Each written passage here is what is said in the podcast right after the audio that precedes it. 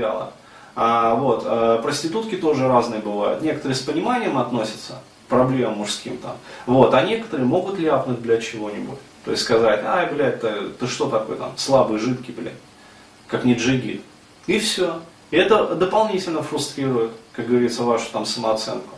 Вот. А здесь какая-никакая минимальная гарантия, что как она там не будет себя вести, у вас все равно будет там хер стоять.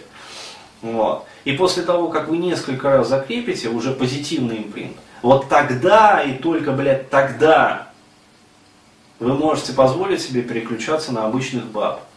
Потому что, еще раз говорю, когда вы платите свои деревянные, сука, а, у вас есть хоть какая-то минимальная гарантия. Понимаете? А когда вы просто с бабой знакомитесь, у вас вообще никаких, сука, гарантий, учитывая ваши условия. Ну вот. Это я могу пойти в клуб и с какой-то там долей вероятности говорить о том, что вот у меня будет там сегодня гарантированный секс. Вот, потому что есть опыт. А когда человек, блядь, э, в 26 лет, две недели назад попробовал бабу, о каких гарантиях при знакомстве может идти речь? Ни о каких.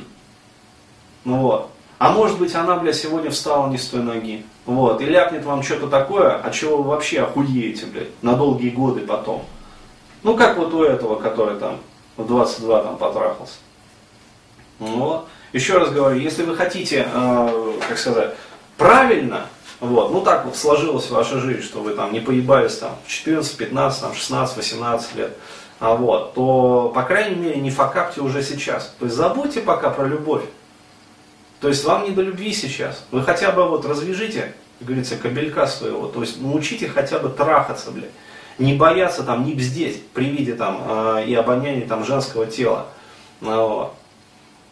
И только потом уже, когда вот накопите какой-то там минимальный хотя бы сексуальный опыт, можете там думать уже там про любовь, там морковь, хуе мое. Вот. Тогда, тогда, как говорится, сохранить свое время, деньги и здоровье. Вот так.